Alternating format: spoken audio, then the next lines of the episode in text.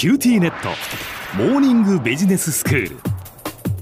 今日の講師は九州大学ビジネススクールで企業戦略がご専門の目代武史先生です。よろしくお願いします。よろしくお願いします。先生今日はどういうお話でしょうか？はい。あの前回ですね多角化企業における経営資源の配分の手法についてお話をしました、はい。あの BCG マトリックスというものなんですがええ今日はですねこれを活用する上での注意点についてお話ししてみたいと思います。はい。あの多角化をしている企業というのは、まあ、一つの企業体の中に多くの事業を抱えています。ええ。あの事業のまあ成長発展のためには人、物、金といった経営資源が必要なんですが、うん。まあ、配分できる資源には限りがあるというのがまあ戦略的判断の難しいところなんですね。ええ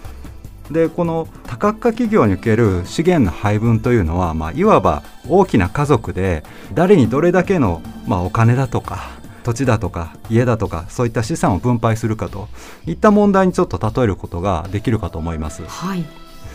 例えばまだ小さなお子さんであれば全てを親に頼らざるを得ないということになると思いますうんまた、えー高校だとか大学への進学となると、まあ、その子の将来の希望だとか学力はできるだけ尊重してあげたいところなんですが、はいやはりご家庭によっていろいろな事情も出てくると。ですからまあ一番学力のある子に進学させて、まあ、そうでもない子はこう就職するだとか、まあ、そういったふうに適正に合わせた判断も必要かもしれないですよね。うんでこのように家族メンバーそれぞれにこうお金をこう必要とするわけなんですが、お金を稼ぐ力っていうのも当然それぞれ違うわけですね。ええで同じようなことは企業にもまあ言えるわけでして、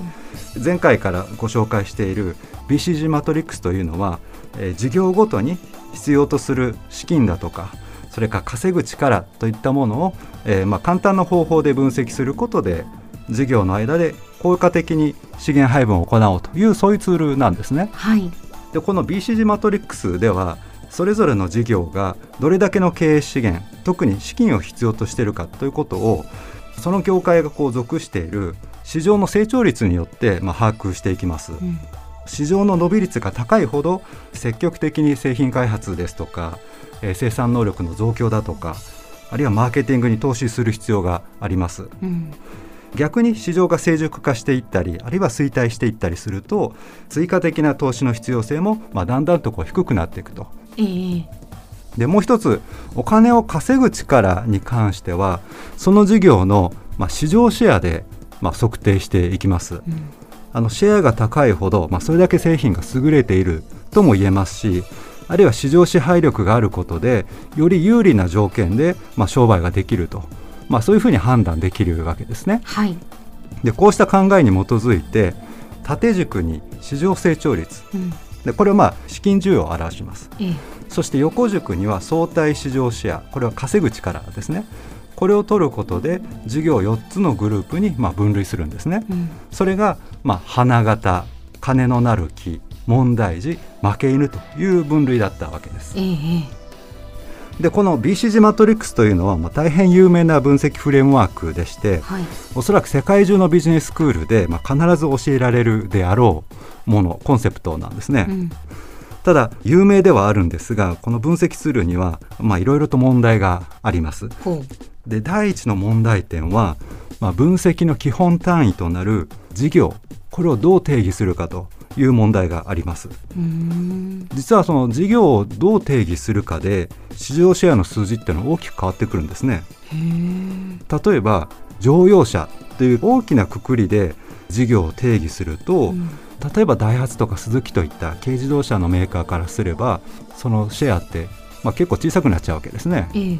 ところがこれを軽自動車市場あるいは軽自動車事業というふうに定義すればダイハツだとかスズキのマーケットシェアって約まあ半分ぐらい50%近くになるわけです。確かにそうなりますよね。そうなんですね。でさらにそうですね。例えば2人乗りスポーツタイプの軽自動車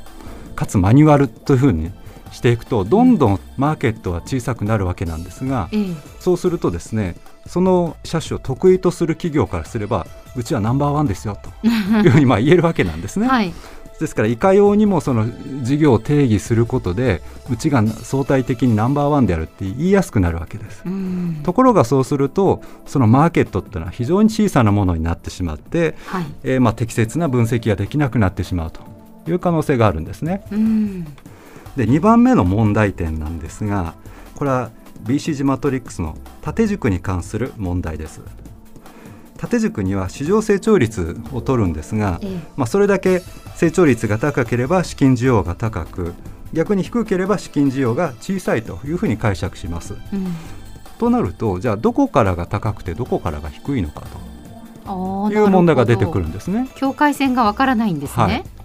基準がはっきりしていないといけないんですが、うん、実はこの BCG マトリックスではそこの境界線をどう設定すべきかってことは明示されてないんですね。あくまで概念的に高い低いと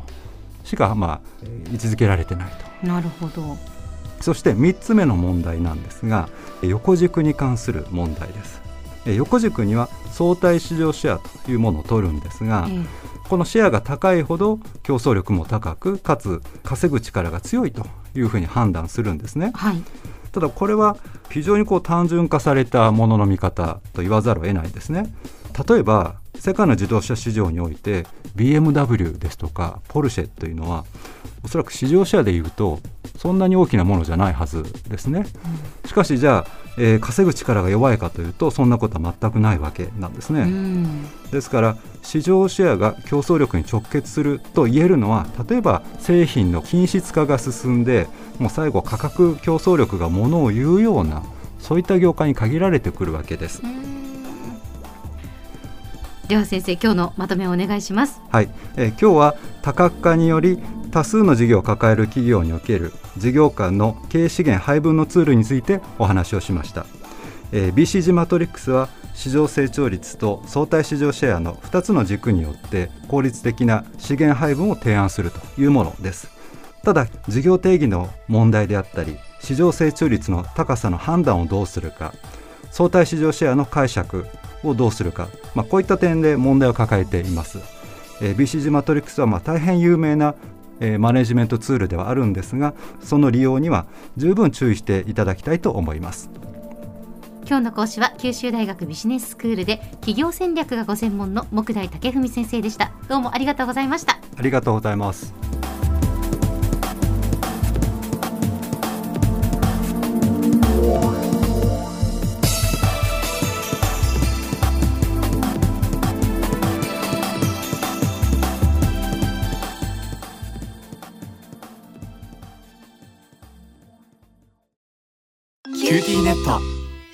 私を捨てて他に乗り換えるの？